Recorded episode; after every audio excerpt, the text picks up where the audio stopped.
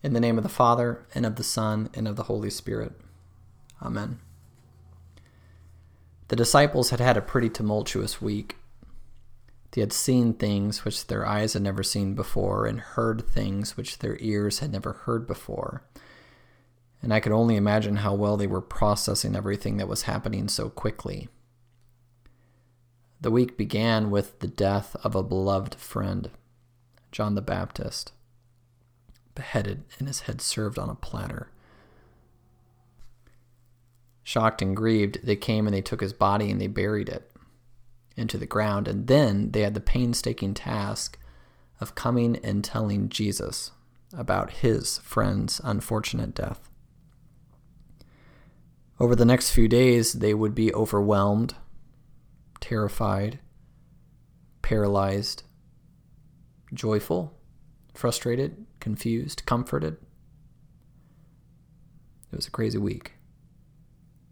First, they would think that there was this ghost walking upon them in the middle of the sea in the middle of the night, only to then realize it was their Lord.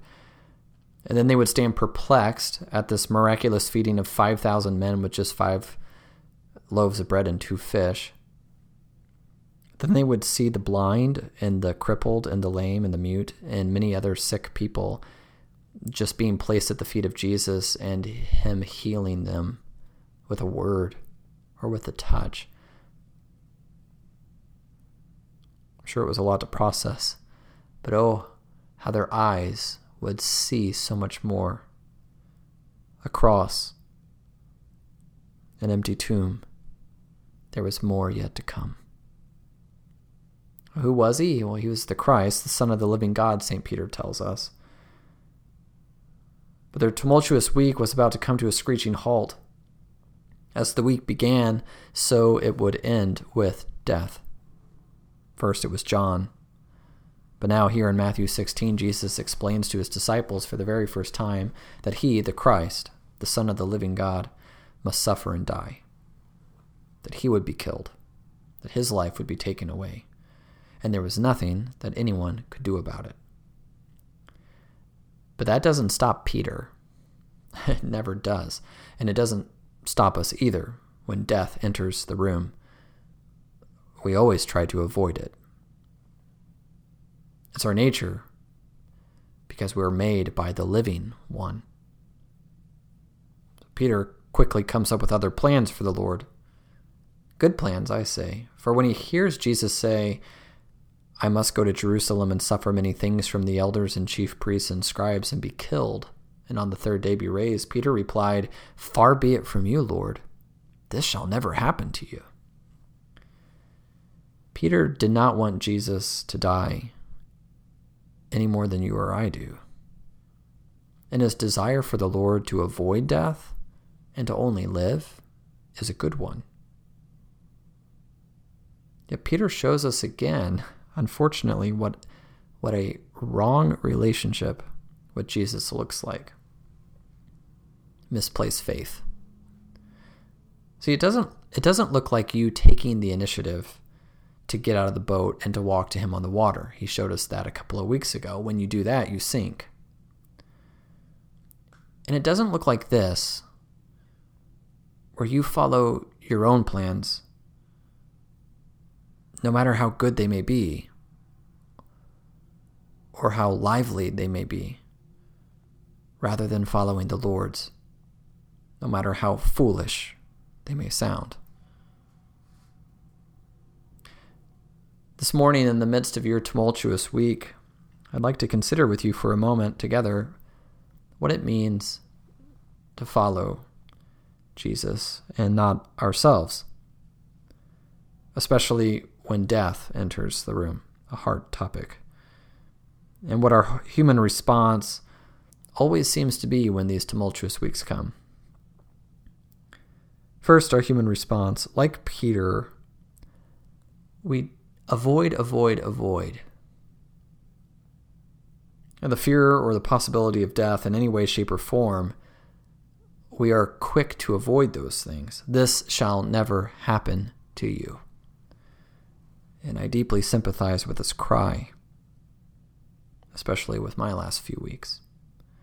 as I'm sure you do too with your loved ones. Doesn't matter if you have a young child or a child heading off to college or you have elderly parents.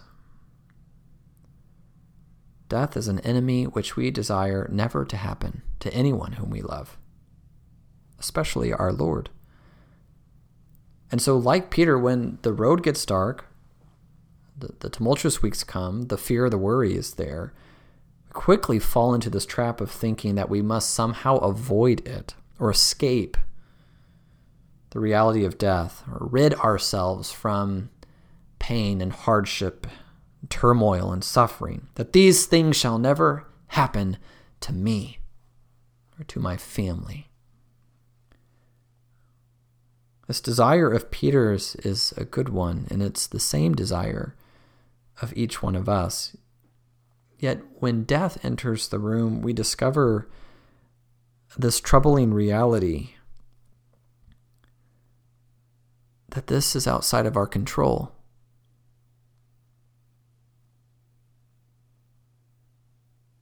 Peter isn't in control, not of this. We try to avoid it. Maybe it's a coping me- mechanism.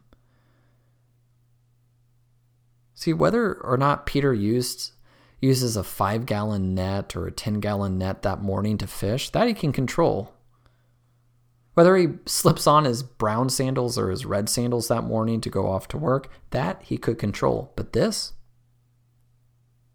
Death?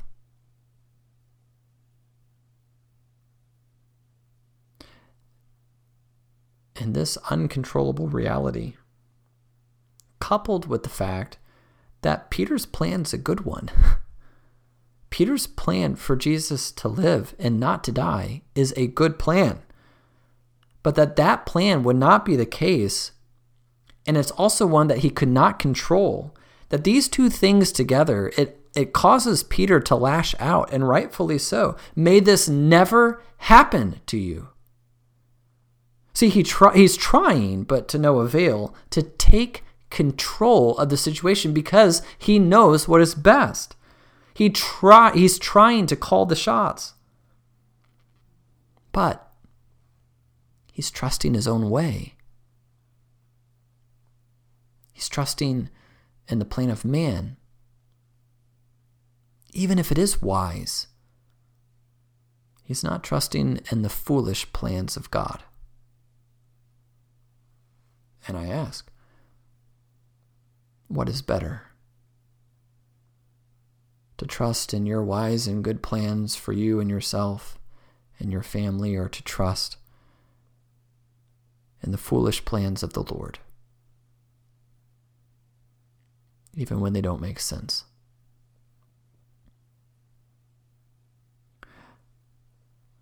We believe the Lord created us to listen to his voice, to follow him, to be one with him, to hear the voice of our good shepherd, the one who holds the keys of death and hell. And so we humbly follow him, even if it is through the valley of the shadow of death, even while the suffering lingers on and on, even right in the middle of the tumultuous weeks and months. We follow him. He is our Lord, and He knows what you need. And He will not delay. We saw that in the Canaanite woman. He will not delay forever. And your eyes, they will see, and your ears will hear, and your heart will understand heavenly things, glorious things. There is more yet to come. A cross, an empty tomb, risen Savior to meet your eyes. But Peter doesn't see it. Not here. Not when death enters the room. He gets it completely wrong. And so do you. He tries to take control, and he falls into the trap of following his own plan rather than following the Lord and we are no better. It certainly doesn't take much for us to begin fearing death or pain or suffering and then quickly avoid it. But death cannot be avoided. It's the wage for our sin. But on the day that it strikes, we see and we hear and we believe what only the disciples of Jesus believe that Jesus controls death too. And death does not stand over him. And death did not defeat him, but rather by dying, Christ has defeated and destroyed death.